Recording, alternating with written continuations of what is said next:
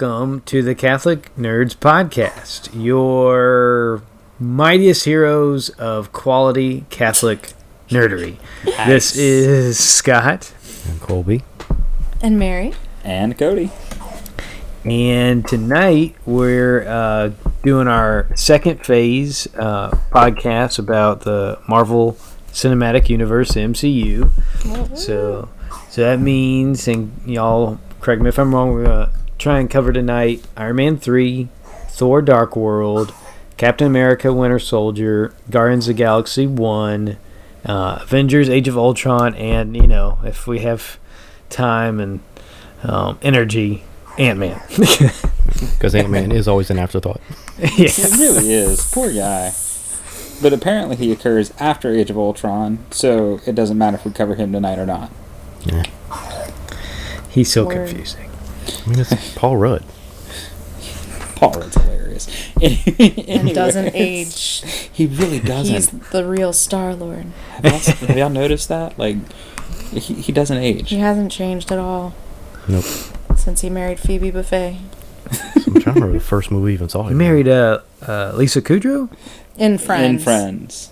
Oh, I got it. That's like a big spoiler. That's like the last thing that happens in the whole series. Oh, dang it. You haven't seen it. It's a good thing Valerie and I are still in half of season one. Oh, shoot. I'm sorry. You're going to forget it by then. You haven't even gotten to Stinky Cat yet. I'm really sorry. I'm the worst. So one interesting thing I found out about Iron Man 3, mm-hmm. that the Mandarin... They had originally, the director originally was thinking the Mandarin was going to be a woman. Kind of a Remington Steele kind of thing.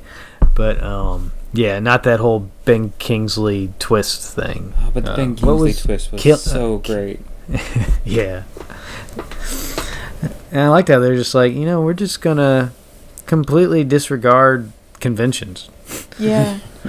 That whole exchange, I mean, for conventions in terms of, like, what would you, describe what you mean in terms of conventions. Well, the comic book story, first off.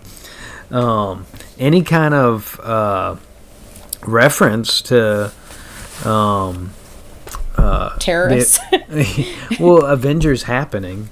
Mm-hmm. You know, like, any of the... like, the 2012, like, the original Avengers, like, they don't really reference that. And that was the movie just before this. Well, they referenced it once. What was the... In one of the videos. Oh, well... In one of the videos... Oh, like New York City was destroyed or something? Yeah, he comments on New York and, like... And the aliens. And the aliens and things like that. Well, yeah, that's true, because, I mean, he is suffering from PTSD from all that, too. Right, so, they talk about the wormhole a lot. And... Yeah. And the wormhole. It's referenced throughout the movie, but like in all this, you know, terrorist attack, you know, like, couldn't he have called on the other guys? You know, they never referenced that. That's what strikes me in almost every standalone movie. Yeah, is, you know, why not get help? Why are you on your own here? And I mean, it makes sense, like Thor Ragnarok, because. Incredible Hulk, you know, they're like banished. They were in space. Right, yeah. That one makes sense. Almost every Thor, it makes a certain... Well, no, I guess Thor 2, it's like this whole alignment thing. Is that what it's called? Yeah, the alignment of the worlds. The ether. You definitely seems like you could have called on some of your pals for this massive intergalactic problem. Yeah. But no, Thor's the man. He took care of it himself. That's right. Mm-hmm. So. Took the subway, took public transportation. Got a haircut from Stan Lee. Mm-hmm. Yeah. Did he? That was in Ragnarok. Yeah, that was Ragnarok. Not the Dark World. Come on, Scott. No, but with Dark World was the elves. With the Ben Kingsley thing. Elves. With the Ben Kingsley thing, just the fact that we're so used to Ben Kingsley being a serious character, you know. So for me, at least, it never crossed my mind that he was anything other than a serious character, but also like that he's or we think he's a terrorist, you know, so to take him and suddenly make him this funny, it's like one of my favorite exchanges in any of the Avengers movies is that whole thing between Iron Man and Ben Kingsley's character. Primarily walk us through that. What was that exchange? Basically, he finds him, and he's still thinking he's the Mandarin, that he's a terrorist. And he's walking out of the bathroom. And he's walking out of the bathroom, and he's like, I wouldn't go in there for 20 minutes if I was you ladies, you know. And he whips out a gun and says, a few different things get said, but he's like, you have 30 seconds to live, fill it with words. And he's like, well, I was hooked on drugs, and I was living on the street and doing things that a man shouldn't do. And he's like, next, keep talking. He's like, and then they came to me and they offered me all this stuff, you know. Anyway, and he's basically offering Robert Downey Jr.'s biography. Yeah, that's true. Yeah. Did he? Maybe I don't know enough about Robert Downey Jr.'s apparently, he lived on the street for a while. And did things a man shouldn't do. I don't know about that part, okay. But the drugs for sure. Right. But and sometimes that confused Hugh Grant and Robert Downey Jr., who both kind of disappeared for a while, you know, between like a mix of drugs and prostitutes. But oh my gosh, you know, Robert Downey Jr. was huge in my 80s movies, right? And then it's just poof, gone. Mm-hmm. And then he came back. Yeah. With a vengeance. With very much vengeance. With Avengers. With a vengeance. Right. With a vengeance.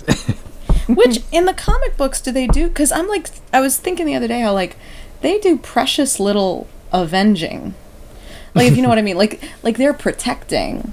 They're saving. They're, you know, they're not particularly getting vengeance, which I'm totally cool with them not doing that, but... Well, the Defenders team was already... That name was taken. Is it? Or otherwise used. You know, I guess Avengers probably came first. Well, not to jump ahead, but in the in Captain Marvel, I mean, what was the program called? Was it the Defenders? It was the Avengers. No. It was called something else, and then he changed it. Oh yeah. He did change it. I don't remember what it was called. I just saw that. Yeah. Confession, I have not seen Captain Marvel yet. Oh, all right, you can leave. What did you think of it, Colby? I liked it a lot. Mm-hmm. Of course, we were expecting, you know, most people just had the expectation, like, female lead is going to be about feminism and all that. No, it was done very well. Yeah. Yeah, I guess we're far enough out that I can say some of the, like... Some spoilers. Some spoilers. Like, one of the big things that I didn't like was that Marvel... Yeah. Let me put on my earmuffs 1 second. I'm pretty sure we said that on a previous podcast. We might have said that on a previous podcast. Oh, yeah. Well, that comes out of the comics and stuff. Mm-hmm. Well, no. Marvel was not a woman in the comics. Oh, Marvel's a woman in the movies? Marvel is a woman in the movie. Yeah. Yeah, that was... And, well, I thought Jude Law was supposed to be Marvel. No. Mm-hmm. I think maybe they were trying to make us think that's Jude who he Law was at first. He was the bad guy. Oh, I'm trying to remember his name. He's Marvel's arch nemesis. Which, that was another, like, clever casting thing, like with the Ben Kingsley thing, that they cast Jude Law... I mean, I realize he's probably played bad guys before, but it's not as common for him to play bad guys. And they cast the evil guy from the Star Wars movie and the Ready Player One movie. What's his name? Oh, yeah. Mm-hmm. As the good guy. And as soon as he walked out, I was like, oh, the evil guy, the guy who's always evil. Yeah, and he wasn't. So they, at least on me, maybe I'm just naive, but I was like, oh, they pulled a fast one on me. Look at them go. Why can't I remember his name? It's not IROC. It's Sorrento. Ben Mendelsohn. That's it. Ben Mendelsohn. Yep. Taylor. Yeah, and I'd like to talk for a second about just poor Ben Kingsley. I mean, his career. I mean, I guess some people would say it hasn't taken a massive downslide, but it seems like it has. Like from Gandhi. Right, which, you know, like after that, maybe Rising Sun. I mean, he wasn't in anything after that. He was in Night at the Museum, like 3, I think. He was in Exodus. He's in Schindler's List. Oh yeah, that's right. That was the like other good, you know, acting role he's had. Mm-hmm. But yeah, so the Mandarin, you know, the face of the Mandarin. Is Gandhi. That's crazy. Well, it's kind of remarkable how many, like, the fact that he played a Jewish man in Schindler's List and an Indian man in Gandhi. Mm-hmm. Like, he has kind of a very... So he's played all these diverse roles. Makes you think of Gary Oldman. Yeah, yeah. You don't even recognize him in some stuff. No. Have y'all seen him in the thing about Churchill? Winston Churchill? Oh, my gosh. Yes. Yeah. It was hard to recognize him. It was good. He's so good. Darkest Hour? Yeah. The first thing I know Gary Oldman from is The Fifth Element. Yes. Okay, so that used to be one of my favorite movies. And then it wasn't until The Dark Knight and stuff came out that I really started paying attention to him. Mm-hmm. And then went back and looked at all his filmography, and I was like, wow, how is this guy not won all the awards? Right. Yeah, I was first, more of a family name. Yeah. I started going back through, like, wow, this guy looks familiar-ish. With Sirius Black, you know, when he was in Harry Potter. He, one of the first things I ever saw him in, there's this movie called JFK. Mm-hmm. I don't know if any of y'all have seen it. It's basically all about the trial that happened in New Orleans. That's the Stone movie? Yeah. Gotcha. Yeah, so basically like the conspiracy theory. Yeah, with Kevin Costner. And he played... I cannot think of the name. I just keep thinking John Wilkes Booth, and that is not right. Yes, yeah. Lee Harvey Oswald. So yeah, that's the first thing I ever saw him in, was playing a skinny little assassin. He was the voice of Ruber in Quest for Camelot. Is he anywhere in the Marvel universe? I was about to say, we need to get back on track. I think so. That was my nice little... No, I actually was just curious. Yeah, he's DC with Dark Knight Rises. He's Commissioner Gordon. Yeah, I think he might be too popular in... the DC universe to use in the Marvel universe. Yeah. That's a good question. Who's been in both? Well, Ryan Reynolds. Right off the bat. Deadpool and as Green Lantern? Green Lantern, although he wants to forget the Green Lantern never happened. Yeah. Right. But there's also another guy that's in both. Zachary Levi. Zachary Levi is in both. So he's Flynn Rider in Tangled. And he took over the role of one of Thor's friends in the second Thor movie. The one that fights with the swords? It had been... Like the more proper British guy? It had been played by the guy who ended up being Prince Charming on the Once Upon a Time series. And when he went to do that, he left the Thor franchise. So they replaced him with Zachary Levi. Yep. There is Ben Affleck with Daredevil and... Batman, right? Yeah. And then let me double check. Zachary Levi is Shazam. That's where that was going. Yeah, Levi is also Shazam. And I don't know how to pronounce his name, but Djimon Hounsou. Okay. He is one of the... Cree. The Cree in Captain Marvel and Guardians of the Galaxy. He plays Korath, right? And Captain America himself. What? I'm just realizing. Oh yeah, and Captain America as well. He was, but like the guy I'm talking about, Human Torch, I think. He was, but that's still Marvel. Oh, huh? Yeah, yeah, that's true. Come on, Scott. But I just like how Djimon Cody says it so nonchalantly. He's also in Shazam. He plays the wizard in Shazam, and I think he was in another DC movie, if I'm not mistaken, because I was like, wait. He's DC. What's he doing? Wait, he's here. Wait, what's going on? But maybe I'm wrong on that. It doesn't look like it. But he was also in Gladiator. Like, this guy's in a lot of awesome movies. There's some where it just, like, doesn't count. Like, you know, Josh Brolin, you know, as Thanos. Mm-hmm. But then he's, like, also in Jonah Hex. You know, which, you know. Which isn't he in the Deadpool? He's also in Deadpool movies. He's Marvel. What's his name? Oh, that is Marvel. He was the bad guy. Cable. Yeah, yeah. Which isn't technically the bad guy, but I just think it's so weird that he, within a year, was in two Marvel. Was the villain in two Marvel? He wasn't the villain. Oh, he wasn't the villain. Okay, yeah.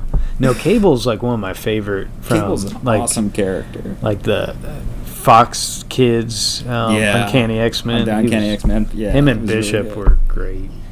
Yeah. Speaking of Josh Brolin, have y'all seen one of the theories as to how Thanos would be defeated? No. Maybe. I did read the old comics on the Infinity Gauntlet, but so much is different. I did too. It's so different. So what are you referencing? Everybody's hyping that Ant-Man will be a part of Endgame, right? Well, absolutely. So the theory is Thanos doesn't know Ant-Man exists, and so he will shrink. He will work his way over. He will crawl his way up inside of Thanos, and then resume his normal size, making Thanos explode. Explode! But couldn't that also... I don't think they're going to do that. But it's fun to think about. It is fun to think about, but I don't think they're going to do that. But one of the jokes was, like, right after a lot of people were talking about that, there's a video of Josh Brolin, I think it was on Instagram. So the joke is, like, Ant-Man's going to crawl up his butt, right? Yes. And so there's a video of Josh Brolin about this. Sitting on a toilet, acting like he's straining, and the caption is... Thanos preparing to fight Ant-Man. There you go. God. I know. I think I heard another podcast. I'm like, why would you automatically assume he'd go up that particular orifice? There. Right. I mean, he can go through skin cells. You know, it's the nostril. Right. Yeah. I mean, any of the Magic School Bus routes. You know. Nice. Speaking of Magic School Bus, I tried to convince Valerie to dress up as Miss Frizzle for Halloween. She didn't think it was funny. Yeah. What were you going to do? Were you going to do the bus? No. That's what I was thinking. I don't know. I hadn't thought about that part. I was just thinking it was going to be a couple's costume, so. Anyways, phase 2. Well, I was going to say real quick, you got me very interested in finding out about the people that were in the DC universe and in the Marvel universe. Mm-hmm. And so there's a number of them, but they're counting some of those movies that go way back when. Yeah, like Howard the Duck with... But James Marsden is one of them, apparently, who's Cyclops in the X-Men movies. He was also in the Superman Returns in 2006. And apparently Chris Evans was also one, but he was in The Losers in 2010. I mean, and I was looking at Elba. Yeah, I was looking at the list, you know, when I said Chris Evans, but gotcha. You know, when when it was Fantastic Four, I was like, oh, that's something. And then I saw The Losers, I'm like, well, that's just going to compound me being a loser, so I'm not going to say that. Yeah, no, but there's a number of them that. There's this other guy, Adewale Akinwumi Baji, was in Suicide Squad and Thor: The Dark World. I know. I'm sorry. Yeah. With that butchering. And Lawrence Fishburne, you know. Yeah. Well, it's saying that V for Vendetta is a DC thing? It is. Really? And Tao Okamoto. Okay, why are you going for all those names? Well, she was in The Wolverine and in Batman vs. Superman. So that's pretty cool. And you already said Djimon. Is that the Wolverine went to Japan? That was the one in Japan, yeah. Okay. Tommy Lee Jones was in Batman Forever as Two-Face. That's right. Which we'd like to pretend didn't ever happen, though. Yeah. Although the Riddler, Jim Carrey as the Riddler in that one was pretty awesome. Jim Carrey as anything is phenomenal. Oh, of course, Halle Berry is Catwoman and X-Men. Yeah, duh. And Zoe Saldana in The Losers. Wait. That is one of the questions, though, is does, like, the old school DC stuff count? Because I think some of that stuff they really didn't have, I don't know, the same studio stuff. Like Ned Beatty in Superman 1 and 2, so 1978 and 1980. As Otis. I mean, it's like, I think it was like all the hype when Deadpool came out, where it's like, oh my gosh, it's the first R-rated Marvel movie. I'm like, no, it's not. Well, no, it's really not. It was The Punisher. And then they were talking about Black Panther being the first black lead in a Marvel movie. No, Blade Trinity. Or Blade. Oh, yeah, the Blade series, trilogy. Right. Like, don't forget about my boy Wesley Snipes. Wesley Snipes, boy. Not paying his taxes. Oh, better pay those taxes. No, I mean, there's also. I recently watched that trilogy again, like last year. It's so great. Well, the first and second one were good. I think it was the third one was. It was. It got a little iffy, but yeah. Well, Ryan Reynolds was also on that. That's true. He was. Yeah, he was. Any of that. Yeah. Ryan Reynolds is just everywhere. He's ubiquitous. He's a time lord. You know he owns a gin distillery now. He owns what? Agenda support. Did you see the commercial he did with yes. with Hugh Jackman? Yes. It's hysterical. It's so funny. Yes. Have you seen it, Scott? Oh, that's where they're trading back and they're each doing commercials for each other. Thanks. It cost $1 million. It cost $1 million. So funny. But I find it funny on this list, the only two movies that are listed for Ryan Reynolds are Green Lantern and Deadpool. Yeah. Like, they completely said, we're forgetting about Wolverine Origins. It ain't happening. Well, and I'm not seeing on this list, and don't expect to, Swamp Thing. You know, like in the 80s you had a Swamp Thing movie, and I think a return of Swamp Thing too. Yeah. Well, anyways, that was a fun little aside. So back to phase 2. Yeah, so what more can we say about Iron Man 3? Any last juice to squeeze out? One thing is that it was a portrayal of like someone with PTSD, you know, like that after going through the wormhole in Avengers, he's having like panic attacks and stuff. So that's kind of neat. Just that it's, you know, like it shows that even one of the most successful men in the universe, seemingly semi-invincible, you know, has his weaknesses and can suffer from something so traumatic, you know. And you need to deal with that kind of stuff. It's not realistic if people can, you know, watch their friends turn to ashes all around them and not have any mental effects. Right. Well, we're not even to that part yet, Scott. I was like, one of the synopsis is... Calm down. You know, does the man make the suit, or the suit make the man? So yeah, it definitely makes him look his own humanity in the face and realize, I am not the suit. And is it that movie where he sees the video of his dad? No. Oh, no. You're talking about the one where... his dad left him a message. Yes. Are you talking about the hologram thing? That's in 2. That's in 2, okay. The hologram thing is in Civil War. Yeah, that's right. Yeah. But the Iron Man 3, there wasn't a whole lot of his relationship with his dad thing, I don't think. It was more It was more like his relationship with himself and his relationship with Pepper. With Pepper, yeah. And those were kind of the two main relationships. And Happy, too. Happy, yeah. It did kind of hit your heartstrings with that. Yeah. It's like, oh, Tony really cares. And some stuff with like medical ethics, like that they're doing this thing to like help people regenerate limbs. Yeah. Yeah. You know, like the idea that just because you can do something doesn't mean you should, or at least not without the proper testing. But but in the end, it's cool because that's why Pepper Potts survives and saves everybody and gets to be all badass. Yeah. Yeah. Pardon my French. And we haven't really seen her since. Well, they've extracted the serum from her. They extracted the serum. They did say that. They say that at the end. That's right. And they keep teasing the marriage because, you know, you see with when the two of them are with Peter Parker and they're like, we're going to announce you to the world. Right. And then we got to figure out something else to announce. Now, Scott, this is a question you might better know. Like, is she going to be Iron Woman? I don't know. Why would Scott know that? Does he have like? I figured you probably read more of the comics than I did. I haven't. Yeah, I'm not. No, I'm not. I thought you might have known. Like maybe there is a Pepper Potts as Iron Woman or something like that. No, my comic knowledge for Iron Man is not no bueno. Yeah. Isn't Iron Woman the nickname for? Margaret Thatcher when she was Iron Chance, Lady. That's Bismarck. Never mind. It was the Iron Lady. That's Iron what she was called. Yeah. And then Iron Maiden. That's a whole nother thing. Right. Well, look at that. There's what is that? Cody just pulled up something. I mean, who knows if it's true? Supposedly leaked footage, but it looks so fake. Yeah. Supposedly leaked footage of her in like a suit. But I mean, she's worn the suit before, so it's not that. Right, and he made a suit that is like it's compatible with her.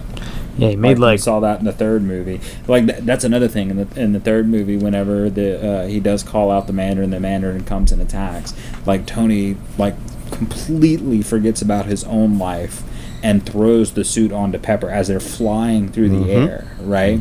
Like, and that's probably the only thing that kept her alive. Like, and just that sacrifice of, like, even though, like, we know he's got his issues, he was still, like, aware enough of his love for Pepper, or at least it was just so innate which is funny that he threw it onto her, which is funny because right before then, in the previous scene, or maybe a few scenes earlier, she comes home and he's so messed up that he can't stop working. He's become this workaholic, so he's down in the basement working and has a suit upstairs to greet her, but she thinks he's in the suit.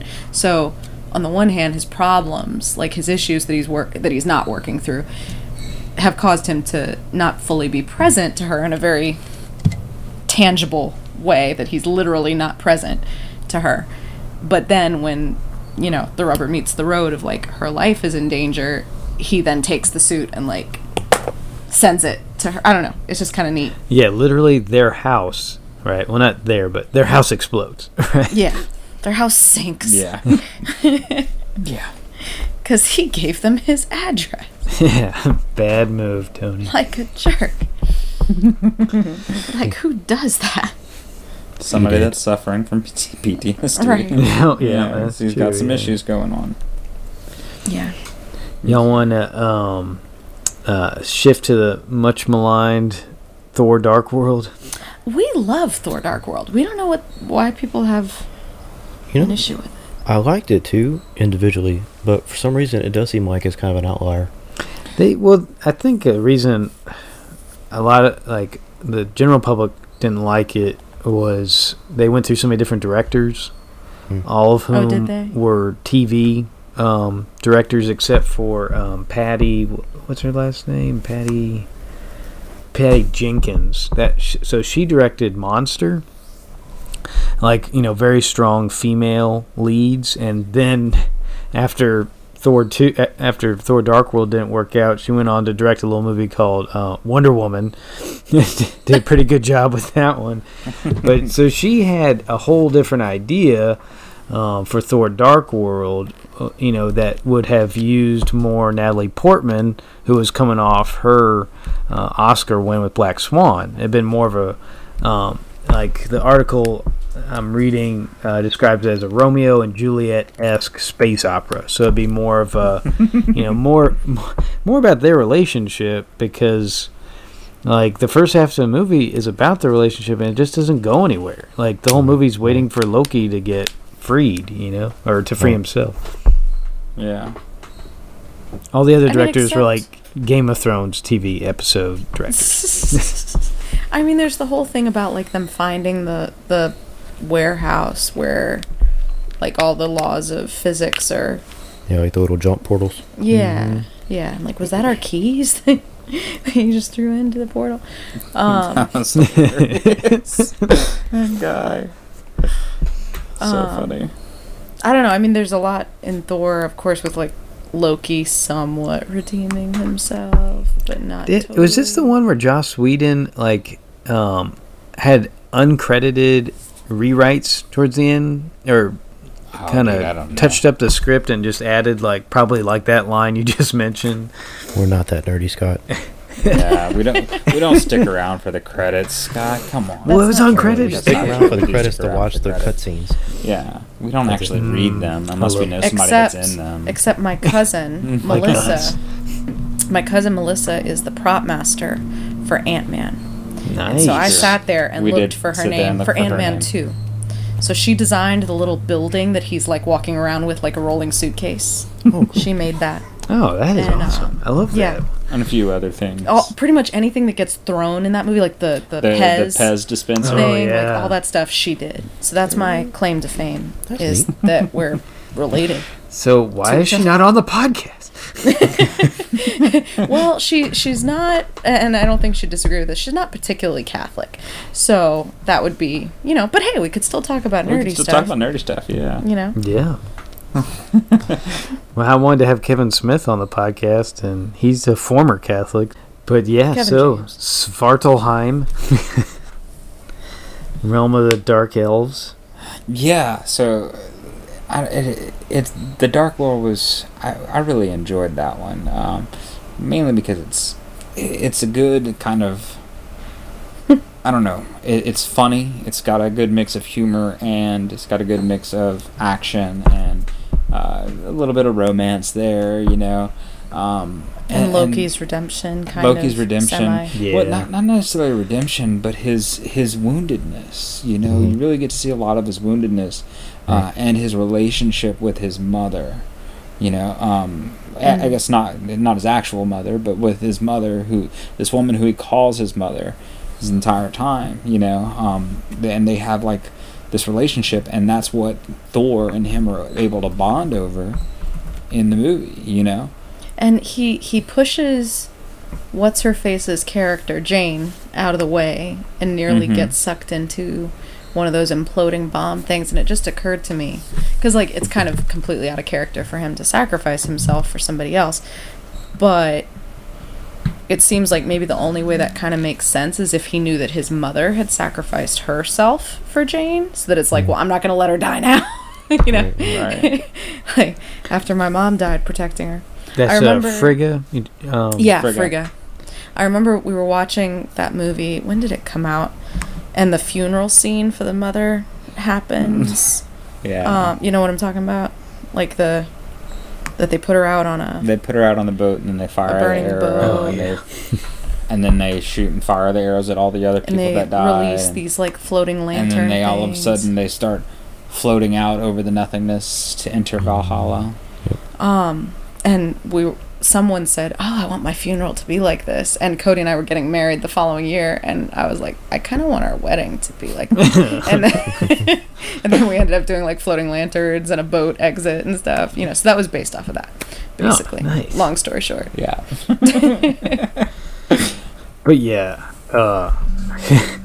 you don't get to talk to too many people that incorporated Thor: The Dark World into their wedding, do you? We're just that awesome. See, and I thought it was, didn't think the boat, I know the lanterns were from, Tangled? Yeah. Never heard of it. I'm just kidding. It totally was Tangled, too. It was all of it. All of them. All of the things. So, I mean, there's not a whole lot to say about Thor: The Dark World. Clearly, because we're all struggling. I will say for the character design, Malekith. Jumping ahead, the Skrull from Captain Marvel and the Dark Elves practically looked exactly the same. Yeah, I can see that. The cursed or whatever. No, I wouldn't say. The Skrull is they're characteristically green. First off, one of the colors different. I'm saying when you look like their facial features and the ears and maybe so. Are you saying like Malekith or I think the Skrull usually had kind of a fatter face, whereas they looked a little more reptilian. Slim. Yeah, I don't know. I mean, they're all aliens, so they have kind of Vulcan-like ears. I can see it. I guess in the ears, that would be the only Skrull. Colby, are you saying that all aliens look alike? Racist. Yes, I am spacist. Spacist. You xenophobicist. Cody just typed in Skrull versus Dark Elf. When are we getting to the Skrulls? I feel like I've been waiting on them for a long... Are they in Captain Marvel? They're in Captain Marvel. Okay, good. Which, but Skruller alert. Skruller alert. Oh, my God. Oh, that's the best joke. That should be the title of the podcast. Skruller alert. But be prepared. They're being told to shh. Just that you're going to wake up the kids. Oh, that I'm wake up all. The kids. Okay. I mean, kids? What kids? We don't have kids. Basically, the one of the storylines that I really enjoyed with the Skrulls was the, and I think I might have mentioned this before, but was the Secret Invasion storyline, which basically in the comics they invade all of the superheroes. So, like, you don't know which superhero is the actual superhero or if it's a Skrull, right? Because they're shapeshifters, right? And it's a really, really good story. And so I was really looking forward to that. But unfortunately, they could still do it, but they've set the Skrulls up as refugees, basically, running from war, like trying to find a home running from war.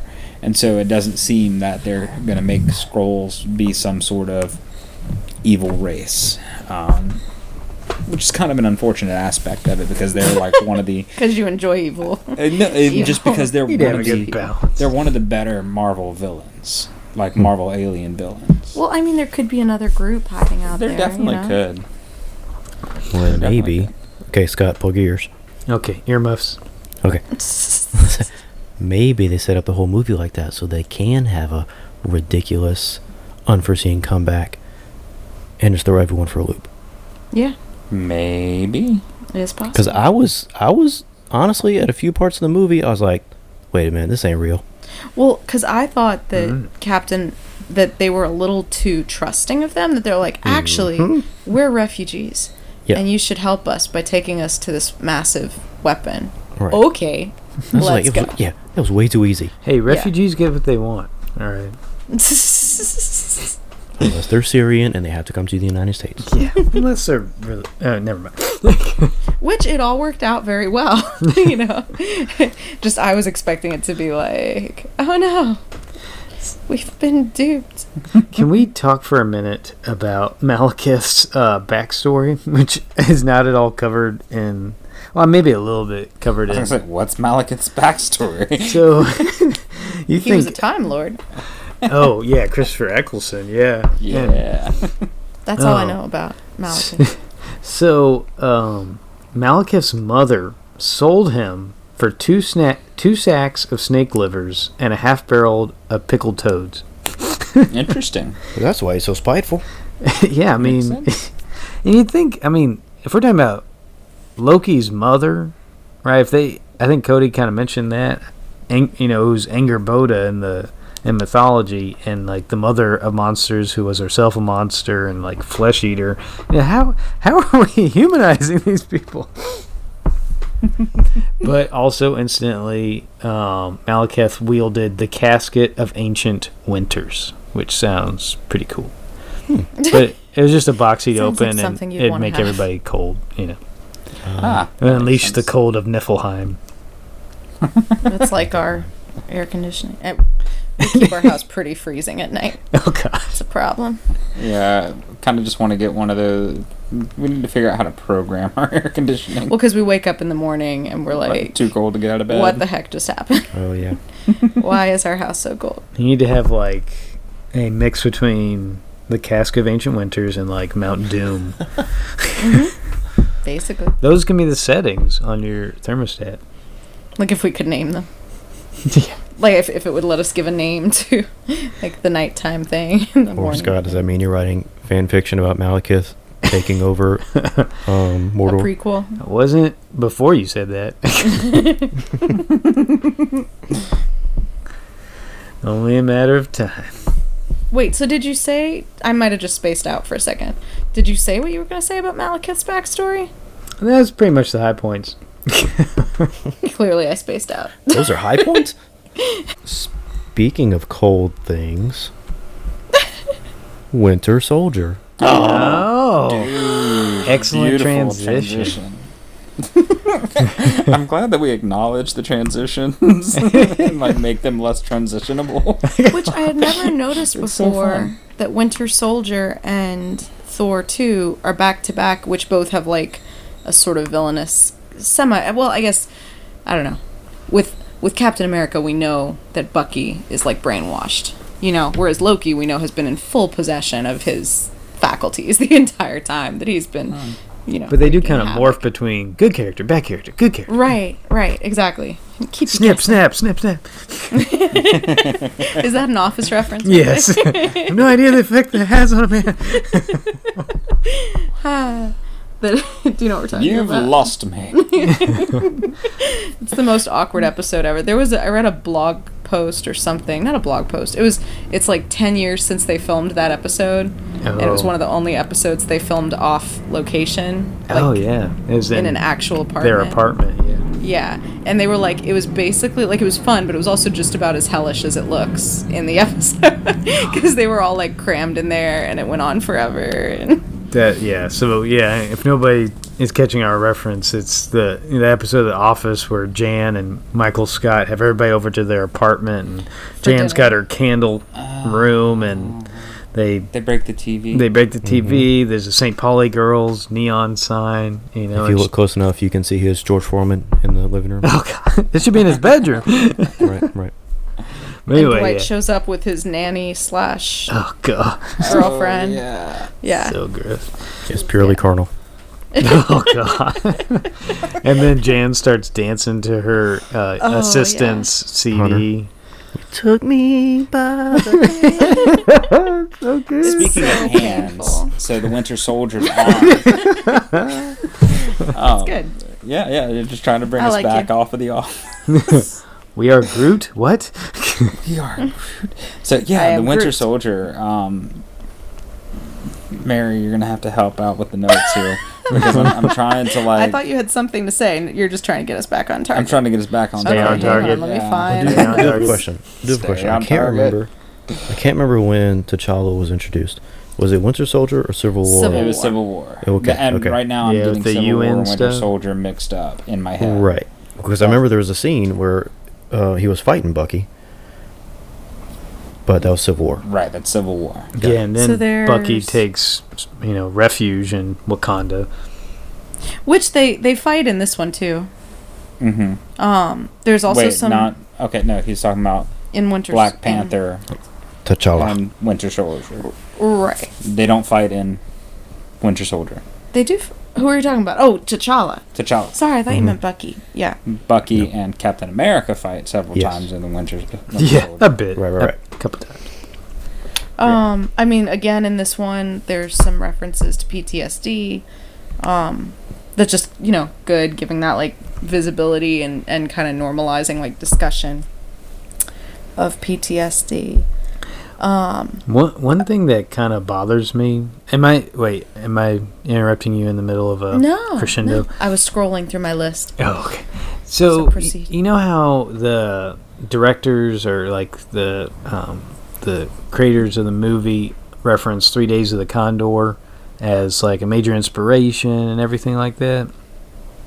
No. Have y'all ever seen 3 Days of the Condor? It was a 70s movie, so it was before my time too, but it was a Robert Redford a conspiracy theory, they referenced it?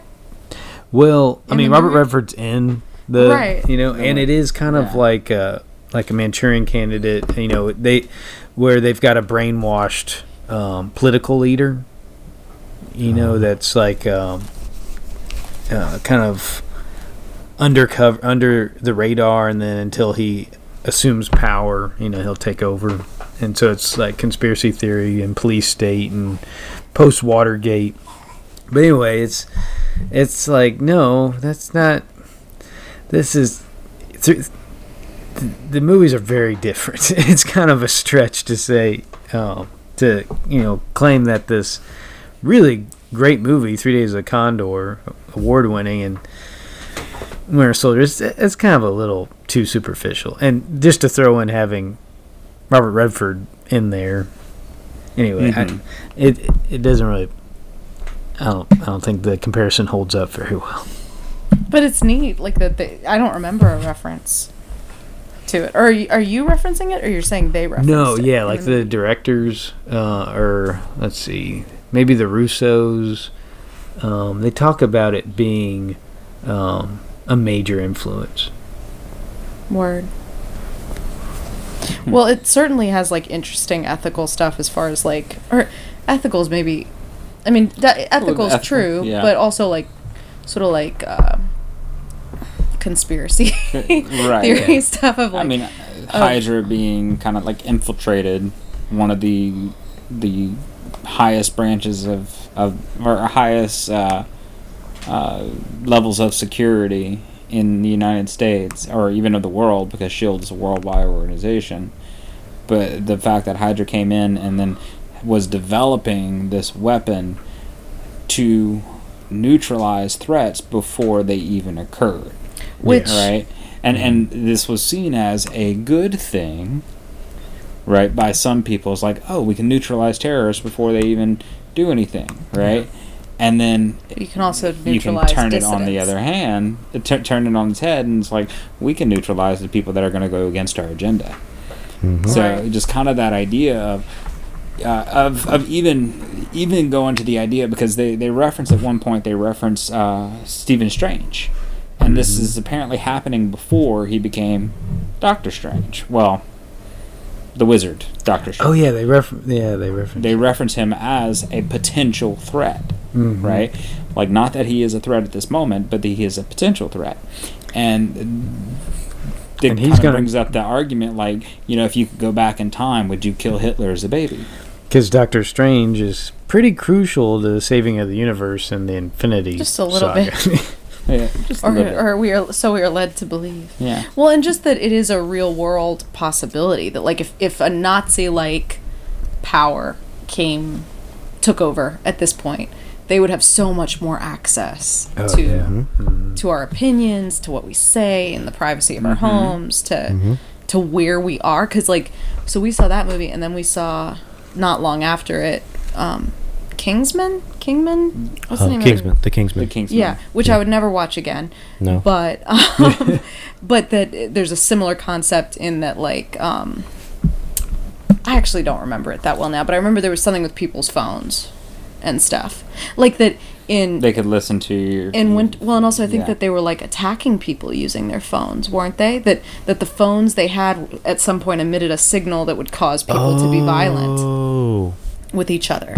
Yes. And that's when we saw Winter Soldier, I remember lying in bed that night, because I have that issue that I think a lot of mothers have, that we agonize over every possible terrible thing that could ever happen in the future.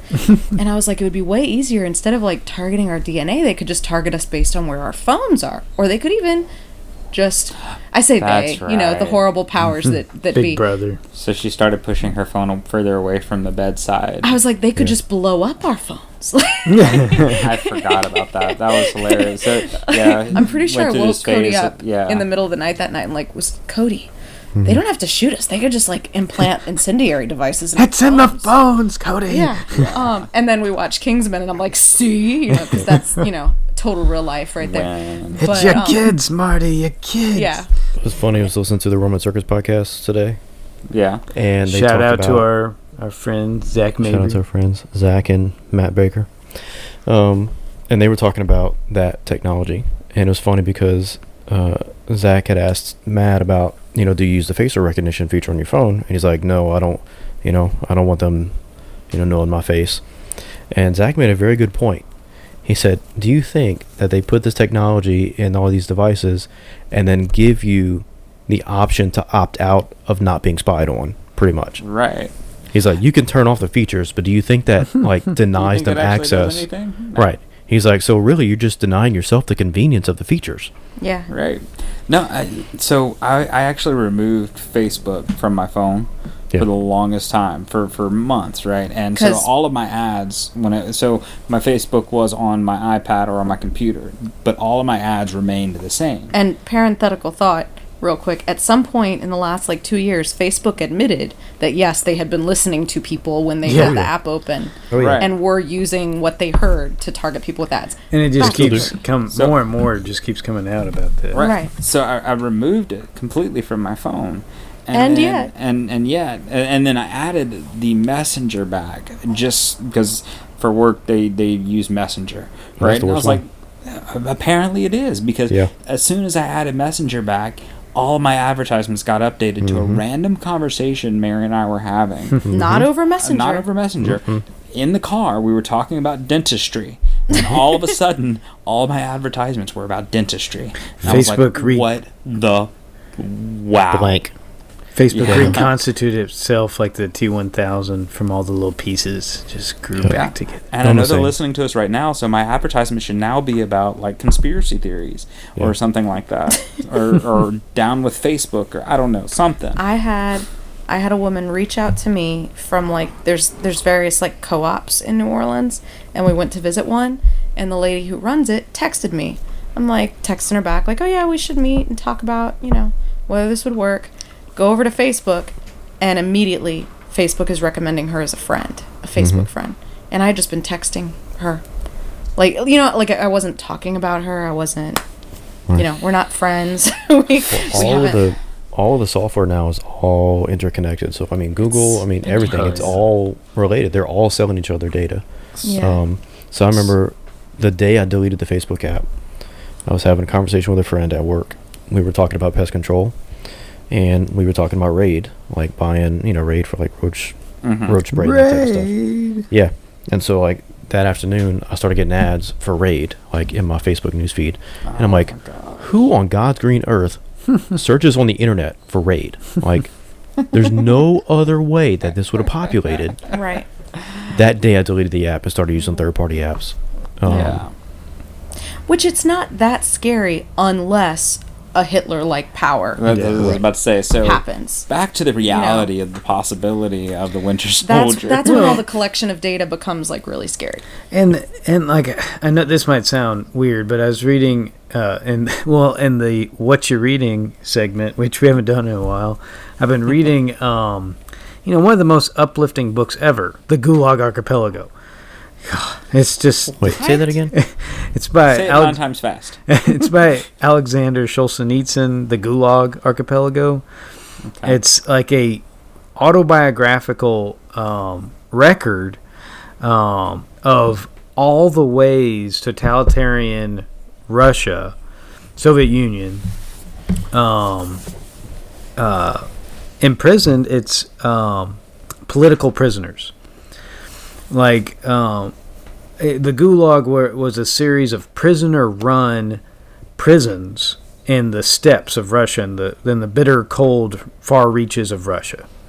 And as archipelago, because the series of camps just kind of, you know, went on through Russia, like, you know, like the archipelago of islands. And like it, the book kind of talks about how a lot of the prisoners that started inhabiting the gulags were the Russian soldiers that fought on the front lines and were captured as POWs, because they like Stalin wouldn't agree to these mutual treaties with Germany for the treatment of their prisoners of war. So the Russian prisoners of war were treated the worst of anybody, and the American prisoners of war would actually give them food because they were treated so poorly. And these guys, because they were exposed to Western capitalism, were all imprisoned when they came back home. You've seen too much. Yeah, and you know, I'm making too long of a story out of this, but some of the surveillance techniques that they would use, they would monitor who stopped clapping first at, like, Stalin's speeches. To see who wasn't a true believer. So the applause would go on for Stalin's speeches for hours. Wow. Afterwards, and people would collapse, not wanting to stop applauding. You know, when these tools, I mean, these are rudimentary tools, you know, used by totalitarian regimes, and now it's far greater, the scope. The access they have now is just insane. And, like, this, all the stuff we know, like, from the Gulag, it came out because one man... remembered it all, and most of this would have been lost to history had this one guy not, you know, like, basically written the book in his mind with all the sources, all the events and dates. It would have been lost, and history could have, you know, it'd be that much easier for history to repeat itself. Anyway, sorry to go off on that. Yeah. No, but that's crazy. Well, a couple of other things from Civil War is, one just passing thing is that at some point Nick Fury says, "Last time I trusted someone, I lost an eye," which now that we've seen Captain Marvel, we know how that kind happens, so we can't. It's even more funny. Sorry, Scott. Doesn't know what we're talking about. Eyeballs. There's the whole scene. There were several like there were several things that I thought had pro-life implications because I watch anything and I'm like, look at all the pro-life stuff. No, I'm so glad you did because I'm like, oh, I knew there had to be something, but I don't know what it was. Well, there's the scene in the elevator where all the guys attack Captain America all at once, mm-hmm. and one of them says, "Captain, I just want you to know this isn't personal." And then he attacks him, and then when Captain America finally has them all knocked out on the floor, he's like, "It kind of feels personal." And I was just thinking about like abortion, kind of like that people are basically like sort of saying to the unborn, kind of like, "It's not personal." like this isn't about you. It's not you, it's me.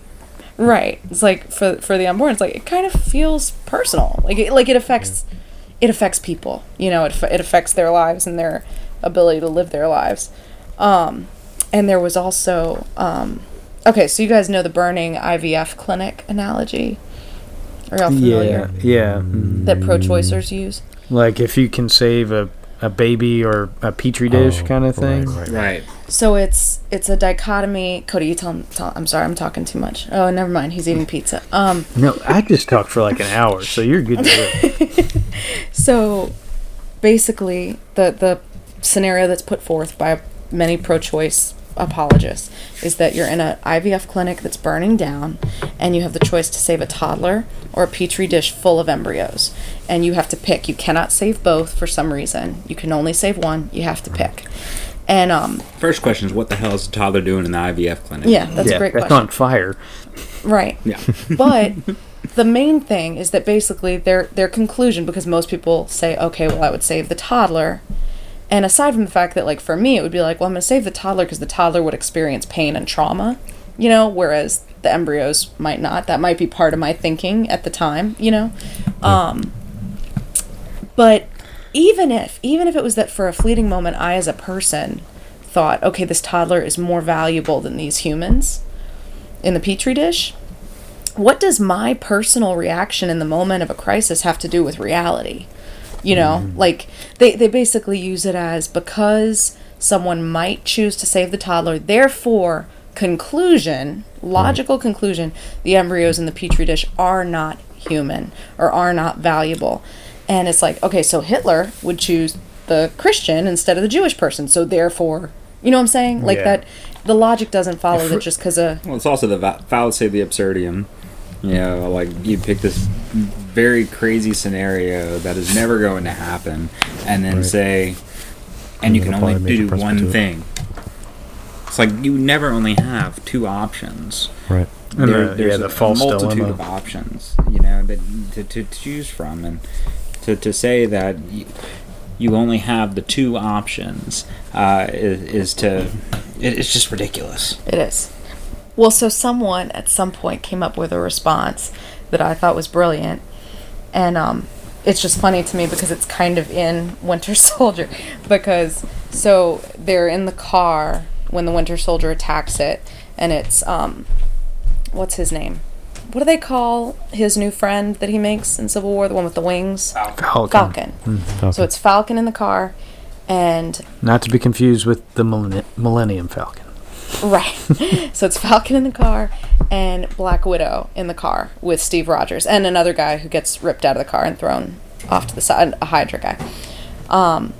So the car is going to crash because Winter Soldier like pulled the steering wheel off. So Captain America grabs Black Widow and the Falcon and sort of jumps out of the car onto the shield. But then he has to let one of them go.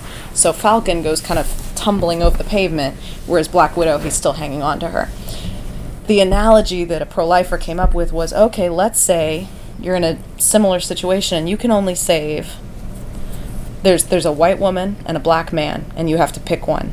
Yeah. Congratulations, you're either racist or sexist, you pick. Yeah, sure. You know, or you're Captain America. Like Captain America. And just, so when we were watching, I was like, this is the burning IVF response, you know, like, just that's because... That's really good. There is no winning answer. Right. Even if you were in a situation where you had to choose, it doesn't follow that the one you didn't pick, it doesn't follow that you don't love that one or value that one as much, number one. It also doesn't value that even if you did value one more, it doesn't follow that therefore they are less valuable. Well, there's in even Captain America's scenario, he grabs them both, pulls them both from the vehicle, and decides, like, at a certain point, I have to let go of one of these. Of course he's going to let go of the one that has more armor on. He didn't have armor on. No. Well, he's a man. He could take care of himself. He's a man. He's a falcon. He can fly, for God's sake. No. Captain America's racist and thinks that black people don't have value. No, it's he figured ridiculous. That he would be the one more likely to roll correctly. Black Widow is a woman, but this is just who can handle herself. Like, because with the toddler in the petri dish. You can carry the toddler and then throw him out the door, and still have the petri dish. This is kind of what I'm getting at. Like, at a certain point, the toddler can take care of himself. I always figured it was that, like, they're at opposite ends of the building or something. Right. Is how I always thought of it. I've heard it said before, like, you're holding two over the side of a skyscraper, like, catch one or something. Right. Well, and... I mean, not to say that it's a cop-out, but the whole argument around frozen embryos is a different conversation. Because even recently we had, the local OB doctor here that's very well-known within the church community did a lecture on medical ethics. And the one question I wanted to ask him, because I took a class at the TOP Institute about sexual ethics, and this was actually one of the biggest conversation topics in our class was about frozen embryos. And, it's tragic that they are there, but what do we do with them? And so the unpopular opinion is to thaw and let them die a natural death and give them a Christian burial. Because there is an initiative called the Snowflake Baby Program. Right. Have you ever heard of it? Yeah, mm-hmm. the other snowflakes. Right. Where, people can, quote-unquote, adopt an embryo, have it implanted, and then try to carry it to term to give that child a chance at being born. But the church has never condoned that practice and actually has several arguments against it. Right. And so, the unpopular opinion is, again, to let them thaw and die a natural death and then have a Christian burial. I guess the only hesitance I would have is, what if at some point the biological parents have a come to Jesus moment? Right. Which I realize we don't think it's moral. Sure. For them to be doing this at all. But once the embryos exist, if they did want to have them implanted at that point. Sure. That, you know what I'm saying? Like, that would be my only worry about. The legal aspects of a biological parent, intervening and regaining parental rights can be really tough, too. Yeah. Which, that wasn't meant to dismiss what you said, Colby. Just that I'd be sitting there being like, at what point do we, do we call it to an extent, Right. Well, the lady that had asked the question, apparently did not agree with his response. And so she kept trying to push the issue, and he professionally dismissed her. It was like, if you like to talk about it after, we can. But I know a couple that have participated in that program, and it was challenging for them because I think they had adopted 5 or 6 embryos. Were all implanted. One took. She did carry to term. However, there were, several issues where the child developed with a lot of, life-threatening issues. And so once she was out, I think she lived for a couple hours outside of the womb. Oh, gosh. Yeah. And so to them, I mean, it's a very special moment, because she carried her to term. And they claim her as their daughter. Right. Which I think there was a point where the church hadn't said as many negative things about it as they have now, so it was kind of more like St. John Paul II. He was not as publicly, against it. Right. So I think he made statements to the effect of, like, it can be considered an act of charity. Right. He didn't say go do it because it is charitable. Yeah. He said it can be considered an act of charity. Right. Mm-hmm. Versus so that a lot of couples, that did it were doing it in good faith, kind of thinking, you know, not trying to fly in the face of what the church was saying. Right. And I think the church still hasn't prohibited it, have they? Or that it's more just that it seems like that's kind of where it's heading, or am I mistaken? Well, there are. I mean, there's one letter that specifically addresses it's Dignitas Personae and Donum Vitae, the gift of life, where it's kind of a reflection on, you know, some of the issues that have come up since Humana Vitae with the sexual revolution, and in particular health and human dignity. It does, I think, have two paragraphs that specifically address it that say, you know, but again, I think they kind of also toss in that in the context of it's within the sphere of IVF. And so, you know, the moral question is not about, you know, adopting these children, but it's that, you know, these children were brought to life through illicit means. And that's a tricky conversation.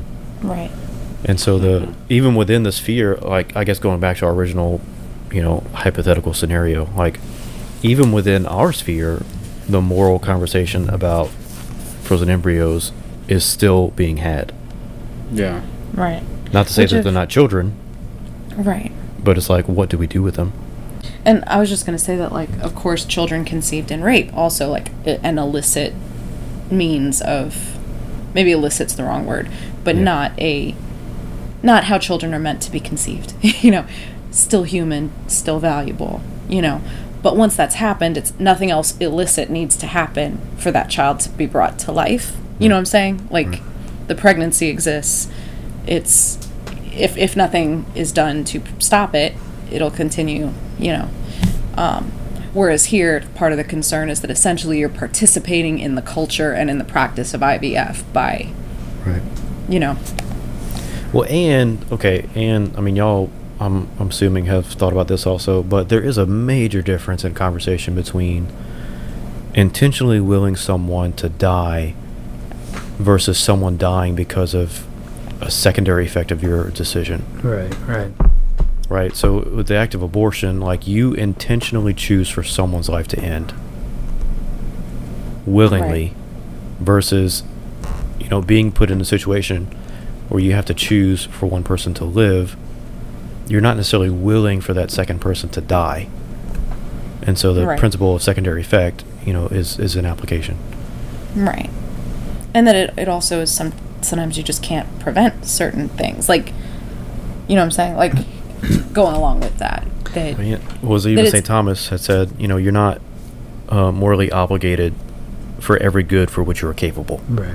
There's a proximity. Right. Mm-hmm. Right. And that actually you cannot achieve every good of which, you know, like, you can't do all the goods. We're limited. Do all the goods? So another, you know, talking about the dichotomy between, you know, the choice between the Petri dish toddler, it would have been more interesting, I think, if Falcon had been holding... if he had to choose between Captain America or Black Widow. Because I've got a quote from the Russos, the directors. I guess they're brothers. Were they? Let me look. Anthony and Joe Russo. And, you know, just about this juxtaposition of Black Widow and Captain America. So they say, Black Widow, is a character who lies for a living. That's what she does. Captain America is a character who has a moral sense, who tells the truth. You know, they're gonna have different ways of approaching a problem, but it's like you've got a liar and the truth teller. You know, that's a good pairing for a movie about morality, right? Especially in the midst of government surveillance and overreach. Mm. Yeah, but if you dropped a Captain America, I mean, it wouldn't have really hurt him, so... Yeah. You could say same thing about Natasha Romanoff, but, you know, maybe she decides to keep the red hair and instead become blonde. You know? She doesn't have, like, cellular replication powers. That's like, you know, faster than the speed of, I don't know what his cellular replication is faster than She's him. Got all them crazy reflexes. She could have just like did some crazy spin roll move and caught herself. Right. That's true. And it was, just to be clear, like we didn't. Someone else came up with the like, okay, pro-choice person. Oh no! Let's say it's a black man and a white woman, and I was just like, that's brilliant. If you're a pro-life person that spent like half a second on Facebook, you've encountered. You saw that one. Yeah. Well, I don't mean to speed us along, but you know we got to talk about Guardians of the Galaxy. Absolutely. We're an hour and 15 minutes in. Yeah. You see, the main thing I take away from the first Guardians of the Galaxy, I mean, there's awesome music. Is it the awesome music? Absolutely. Chris Pratt, amazing. You know, all the Chris's, really. All the Chris's. Yeah. But like, it kind of bothers me a bit in Guardians of the Galaxy, like that there's a lot of violence for violence's sake in Guardians, like firing guns at people and like really reveling in shooting people. I think Rocky Raccoon's got some anger issues, maybe just a little bit. I mean, well, I think they've all got some anger issues. When you're that small, you have to compensate for something. Well, it's not just being small. It's abused. He's the only one of his kind. He's an experiment. He was a petri dish, right? At one point, he was a petri dish experiment. Yeah. Like, even if he's not anthropomorphic, nobody likes raccoons. Yeah, seriously. Might as well have Rocket Possum. The panda dumpster panda. When I was like 8, we went to where my dad's from, Michigan. This is gonna be a short tangent, I promise. There were signs everywhere in like the state park there that said, "Warning: raccoons may carry babies." So I was all excited, and at some point we're driving along and we see raccoons, and I roll down the window, and I'm like, "Oh my gosh, look at the raccoons!" And my mom, like, I've never seen her move so fast, lunges like across the car and is rolling up the window. I'm like, "What are you doing?" I'm like, "The sign said they carry babies." She's like, "Rabies, man." Part of that B had rubbed off and made an R. Yeah. No, I think just I had seen what I wanted to see. So that's what I think of. But I think they're cute. Come to me, babies of the forest. Especially Incredibles too. Oh yeah, that's great. That could be its own podcast. Oh no, it was all about raising children. It really that was. Whole movie, yeah. Raising babies. Anyway, but back to Guardians. Nowhere, the remote criminal outpost in space. Yeah, that freaks me out too. Yeah, the skull. So it's like a Titan skull, right? I thought that was awesome. Yeah, Mary didn't like that. So yeah, the there were various parts. I was like, oh yeah, I can't watch this Titan again. Skull, like that was that was interesting. Cool. I was like, I'm gonna leave now, Cody. Tell me when he's done smashing that guy's head. Well, thanks. With the Guardians, it's a good movie. Don't get me wrong. Yeah, it's a great movie. One of the things that it kind of really highlights is that, and unfortunately. Like, they kind of undid a little bit of it in the second Guardians, but the strength of teamwork and togetherness. Yeah. It felt very Communion of Saints-y when they all were holding the Infinity Stone. We are Groot. Right. Yeah, we are Groot, right. The whole idea of them as a team could harness the power of the Infinity Stone. Like the power of communal prayer. Right, the power of communal prayer.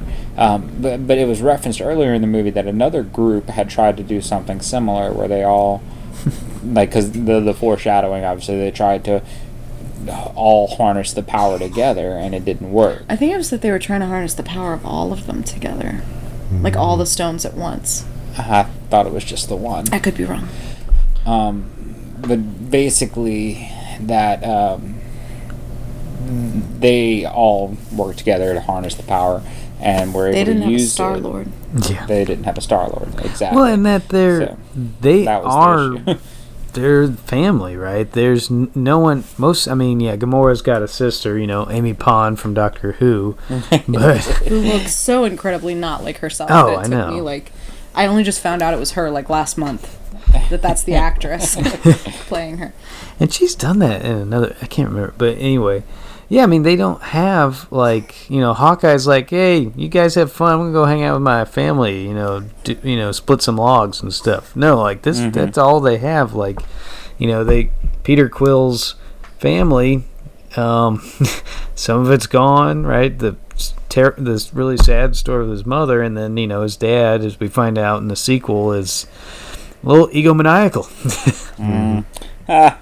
Ego. Speaking of a head being an entire planet. Right. Oh, that's true. Yeah. Yeah, because in the comics, like, it was Ego or Ego, however they said it, was right. His head was a planet. And I guess, yeah, in the movie it's the same way. Now, one of the really cool things I thought in the first Guardians... Wasn't it the first Guardians? No, it was in the second one. Yeah. It's tough to stay just on the first one. I know. But basically, I'm going to talk about it for a second just because it was really neat. Stan Lee's cameo in that movie. He appeared twice, I'm forgetting what he's in the second Guardian. So he appeared once, and it's the same kind of scene, but he appears once, and he is talking with the Watchers on one of the planets as the Rocket and Rocket and Yondu and Groot are kind of like, or not Groot. What's Yondu's? Drax? Oh no. Yondu's little sidekick. Oh, the guy from Gilmore Girls and like every show ever. Is he? He also plays like the on-screen Rocket Raccoon. Not Bradley Cooper. Bradley Cooper just does the voice. Which they told Sean Gunn. That's it. Sean Gunn totally modified Bradley Cooper's voice. So we're like, why did they even bother getting a big name if they were going to run it through a program and like make it unrecognizable? Or hire Vin Diesel to say three words. Yeah. Yeah, but at least that you can kind of tell. I mean, I don't know. Maybe I'm wrong. But yeah, so they're going through and he's telling the stories of how he's appeared in these different movies. Like, that's what he's describing to the Watchers if you listen, right? He's like, and in this one, I was a postman, you know. Then in the end credits, he says something along the lines of, like the Watchers start walking away. He says, but wait, I have so many more stories to tell. Oh, it's like in memoriam. It really hit me in the heart. Feels. Yeah, I was like, oh, he has so many more stories to tell. But then kind of the idea of him telling the story to the Watchers of how he was in all of these stories, right? As the Watcher. Yeah, like he is one of the ultimate Watchers, and so in the comics they make that explicit, right? I think we might have even talked about that before, about him being one of the Watchers. Well, about I think that's ultimately the Asgardians, like because they're gods, like that's ultimately where their backstory goes, and kind of a weird. I don't know if I like that plot arc, but it's like, yeah, we're in the minds of the writers. Just a little too, meta. Yeah. So I'm just really... Oh, yeah, we talked about the Deadpool thing in the minds of the writers. Deadpool realizing. Yeah, that's hilarious. I'm just realizing James Gunn and Sean Gunn are brothers. What? I don't know why that took me so long. James Gunn, the director of Guardians of the Galaxy. Frantically Googles names. Oh, really? Yeah, which... Oh, that's so funny. And they just kind of let him be himself with this movie, you know? Like, he hadn't really done... Well, he did a superhero movie with Rainn Wilson, Dwight from The Office. Well, he's married to Jenna Fisher. Oh, wow. Ooh, so many... I knew that. I didn't just discover that on Google. I knew that all. James Gunn is... Or Sean Gunn. That's what it said. James Gunn married to. That's what. Jenna Fisher. Maybe they're divorced. Update. But he did. Yeah, he did Super, not Super, Super 8 that Spielberg did. You know, about the kids recording a video of monsters or aliens. Right. But the movie Super, where Rainn Wilson Dwight is a superhero, which is and it throws a lot of the superhero tropes out the window and stuff. But yeah. Yeah, that's pretty. So you're saying he's the brother of who? Sean Gunn, who Yondu's, plays Yondu's sidekick. Yeah, because he looks similar to him. Definitely some facial. And then Sean, which I think I only knew him before because Ashton, my wife, watches Gilmore Girls religiously. I'm like, oh hey, that guy's in a superhero movie now. But yeah, before this, besides Super, he had done like Dawn of the Dead, like the remake of Dawn of the Dead, which was not so good. Oh yeah. Yeah, that's cool. I'm just a fan of zombie movies. So yeah, I mean, it doesn't take much to satisfy me, but right. The original Dawn of the Dead is my favorite. So Guardians. Yeah, sorry. Reel me back in. We got 3 minutes. Just a couple quick things that I'll say really fast. It's the first time we see Thanos within the plot, as opposed to like an after credits scene, Loki. Of a movie. We also get the kind of origin story of the Infinity Stones in that movie, so it's kind of critical with the collector in that way. Yeah, and it definitely looks and sounds like what you were saying, kind of like the Lord of the Rings. It's like, in the beginning, these stones happened. I feel it in the water. Yeah. I'm trying to think what else. I mean, there's just, kind of the common theme throughout a lot of the movies, like of self-sacrifice and stuff. Like he almost sacrifices himself for Gamora. I mean, he could have died. He went out of his spaceship and like he had a plan, but he put his space helmet on Gamora, and then kind of ruins it by bragging about it afterwards. That's pretty great. And really, Gamora, getting into the sequel, but like and Avengers, Infinity, the second Avengers Infinity. Her plot arc is one of the best. I mean, it's one of the ones with the most like pathos to it, Yeah. Well, let's not go there yet. Yeah. Let's not go there yet. Let's finish up Guardians of the Galaxy and go to Age of Ultron. Crud, we need to talk about Age of Ultron. There's so much. I know. Okay, we've got 2 minutes. Not to jump too far ahead, but whenever in Captain Marvel, Ronan popped up. I was like, oh man. He's back. Yeah, they could have done a lot more with Ronan. I was a little disappointed. They still have the opportunity to. Excellent. They do. Well, there's definitely a gap between what you see in Captain Marvel and what you see in the first Guardians. Exactly. Not to give it away, Scott, so plug your ears again. But earmuffs. Well, and Captain Marvel, I mean, it was kind of tricky, too, because once you've seen all the other movies and you catch like 2 or 3 little small things, they're like, oh, we already know where this guy comes from. Or So, I mean, it was really good, but there were a few things where like they kind of backtracked. Yeah. Anyways, as soon as I saw Ronan, he's like, because the Cree are going to be really important. Yeah, that's right. Right. Well, before, sorry, again, spoiling it, but like before they give away, the Cree are the bad guys. Like, Ronan pops up, and I'm like, we already know he's a bad guy. Yeah. What the heck? Let me put two and two together.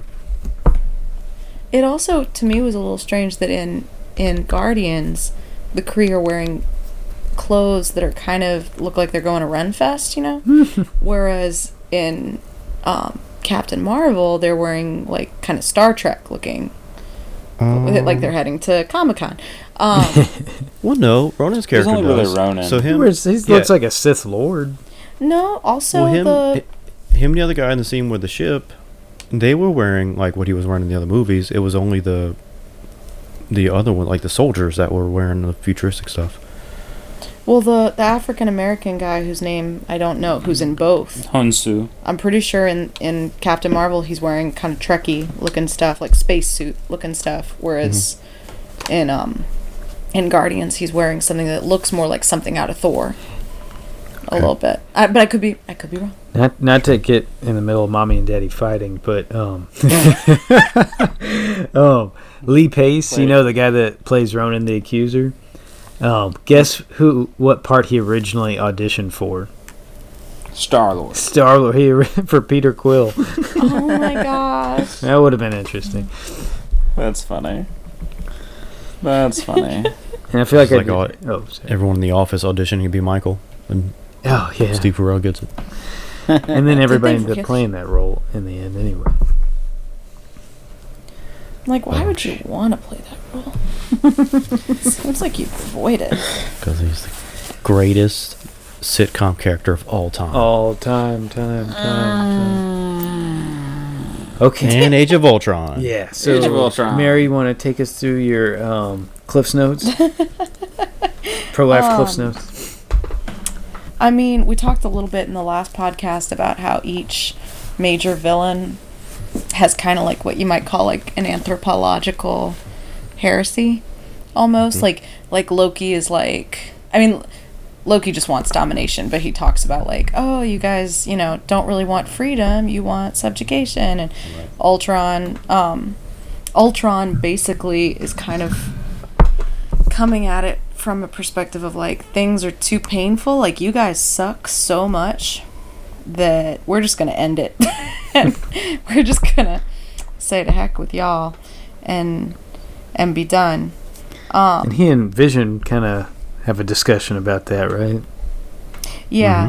Mm-hmm. Yeah. Well, it's kind of fascinating that like I'll try not to see everything through pro-life eyes next time, but for today, that a lot of pro-choice people, I think, kind of are like, it's too painful or too risky to welcome this baby into the world. Bad things might happen. Yeah, I don't want to bring kids into this world. Yeah. Right. Like, we've never heard that before.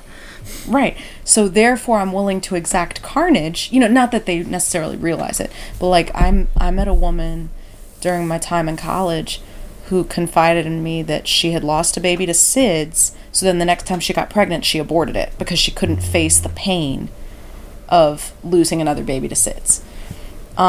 Now, I realized that, like, Abby Johnson, like, all those people, I'm sure she didn't realize, like, what abortion was doing. But still, like, the idea of, oh, this is too painful, ergo, I'm going to... do something very painful. Right. So it's kind of bananas in Ultron how he can perceive the pain of our fallen state, and yet is so sort of ice-veined to what it is he's planning to do of just killing all of us, you know? That it's kind of contradictory somewhat, but at the same time we see it amongst our own people at the same time, you know? Yeah. So, not to counterpoint Mary's profundity with the complete lack thereof, but... y'all know where all these Office references, allusions have been leading to, right? No. Remember who plays Ultron? Jason Spader. James Spader. Right. Right? Who ultimately... Robert California. That's right. Who was also super narcissistic and controlling. Right. That was just the precursor to Ultron. He had many anthropological heresies. He just has a voice that controls. Yeah. Kind of mesmerizing. Yeah. People listen. Yeah. I think you're doing that right now, Colby. Yeah. Well, I hope people are listening. Well, and there's a great line in the movie when Scarlet Witch says, Ultron can't tell the difference between saving the world and destroying it. Yeah. And it just... struck me as like how many people, world leaders, are we surrounded by who kind of have that problem? Mm-hmm. You know. Yeah. You know. Oh yeah. Like, no, that's a like we need to save the planet by killing all the humans. Like, to what end? What does that do for us exactly? Yeah, this planet would be so much better if it just didn't have any humans on it. Yeah. Ooh, and there's another great line, Vision, when they ask Vision what side he's on, which is something I had never noticed before, and I could be wrong, but I noticed this go-round that Vision's kind of looking at Thor as his costume develops on his body, and suddenly, woof, there's a cape. Oh, nice. So it's almost as though, like, oh, I guess that's how people dress. Yeah, yeah. I noticed that in the first Doctor Strange is also looking on. Yeah, yeah. No, I'm just kidding. Well, speaking of Vision, too, this is also where, after their reception, Thor's hammer was on the table, and everybody was making fun of him, like, oh my gosh, it's just a trick. You ever read one of the theories about, because if you look close enough, you can see Cap, like, nudges it. Moves it. Yeah, yeah. Right. Mm-hmm. So one of the theories is, like, Cap actually could pick it up He just chose not to, in order not to embarrass Thor. Ah, interesting. Because I had thought when I saw him, like, what about Cap would make him unworthy? Right. Like, it seems to me like his personality is actually kind of purer than Thor's. You know, not that Thor is a bad guy, but I have a sweet quote from Hercules. It's not the movie. It's Captain America comic book 444, but it's Hercules speaking, and he says, "On Olympus, we measure wisdom against Athena, speed against Hermes, power against Zeus, but we measure courage against Captain America." That's good. That's good. What I was going to say before that I forgot was that, so they ask Vision what side he's on, and Vision says, "I am on the side of life." Boom. Ultron isn't. He will end it all. And just, it was like, oh my gosh, that, you know, it doesn't get more pro-life than that. That's awesome. And also the fact that Vision gets described in the movie as like Ultron's vision and Thor's vision, like, maybe I'm just silly and miss things that are painfully obvious in movies, but I thought Vision was named Vision because of his vision, not, and I didn't realize the first go round that it's like he is the product sort of visions of other people, you know, or other entities in a sense. So this is kind of a crazy side note cameo, but and this is Guardians of the Galaxy Volume 2, but Vision later, like in Future, becomes Mainframe. Mm-hmm. Uh-huh. And Mainframe actually appears in Guardians of the Galaxy 2. And do you know who voices Mainframe? No. Miley Cyrus. What? Wait, Mainframe in Galaxy 2? Yeah. So you go from this Vision who has this, you know, this can be so profound, and then his future like incarnation, the most dignified voice ever. Yeah. to the child of achy breaky Billy Cyrus, right? Wrecking Ball. Oh God! Don't remind me. Cyrus. Okay, a couple last lines from Age of Ultron that I thought were great. Captain America says, "You get killed, walk it off," and that just felt like sort of a Christian mantra, sort of. It's like a little Robitussin in it. You die to yourself, walk it off. Oh, nice. It was like how they used to with St. Paul, like, "You're Christian, right? We're gonna kill you. All right. Well, to die is to gain. Right. All right. Then we'll let you live. All right. To live is Christ." Like. Right. Which Ultron also has the line about the Sokovia going up in the air. He says, you know, like, the irony that you rise only to fall, and how that's kind of like the opposite of the Christian belief, you know, that we fall to rise. Thanks, Robert California. Yeah. That Hawkeye tells Scarlet Witch, like, it doesn't matter who you are or what you did, but you go out there and you fight. And just that Scarlet Witch and Black Widow both kind of have sort of Mary Magdalene feels to them a little bit, you know, like, they have a past. The woundedness. They have a past, but like now they're kicking stuff. Kicking batooties. It rhymes with they had a past. Now they're kicking bottoms. Doesn't quite rhyme. Grass while they're walking in the yard. And last thing that we have yet again, Captain America and Double Effect. That they're thinking they're going to have to blow Sokovia up with people still on it. Right. To save the world, because if it falls intact, it'll wipe out humanity.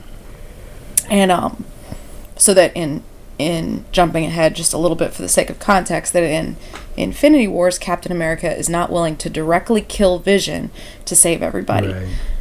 But in this case, he's willing to blow up a whole city with a bunch of people in it to save the world. But it's because what would be the act? Blowing up the rock that's going to kill everybody. A secondary effect, a bunch of people dying. But that is not the intended, you know, thing. And it was, again, kind of the only... At the time, seemed the only way out. Option. Because they didn't know that Nick Fury was going to be coming with a bunch of... evacuation tools. Cars, yeah. Yeah. So it was like... well, our only option to save the world is this. Whereas, again, jumping ahead into to Infinity War, is we don't know what the only option is. The only option is not to kill Vision. We can fight. You know, like there's some still of us that will option. Die, but we don't kill our friends. Or we don't kill people. We don't kill people. Where's the line? We don't deal in death. Right. Yeah. We don't trade lives. So yeah, that's all I got. End of my notes. All right. So thank you for nerding out with us, the Catholic Nerds. This is Scott Smith. And Colby. And Mary. And I have been Cody. All along. Please do subscribe to this podcast and share it with all your friends, Catholic or not. Fans and leave 5-star reviews. Yes. Fans of Marvel, fans of DC, whatever. And remember, don't make him angry. You wouldn't like him when he's angry. Stop talking about me, Scott.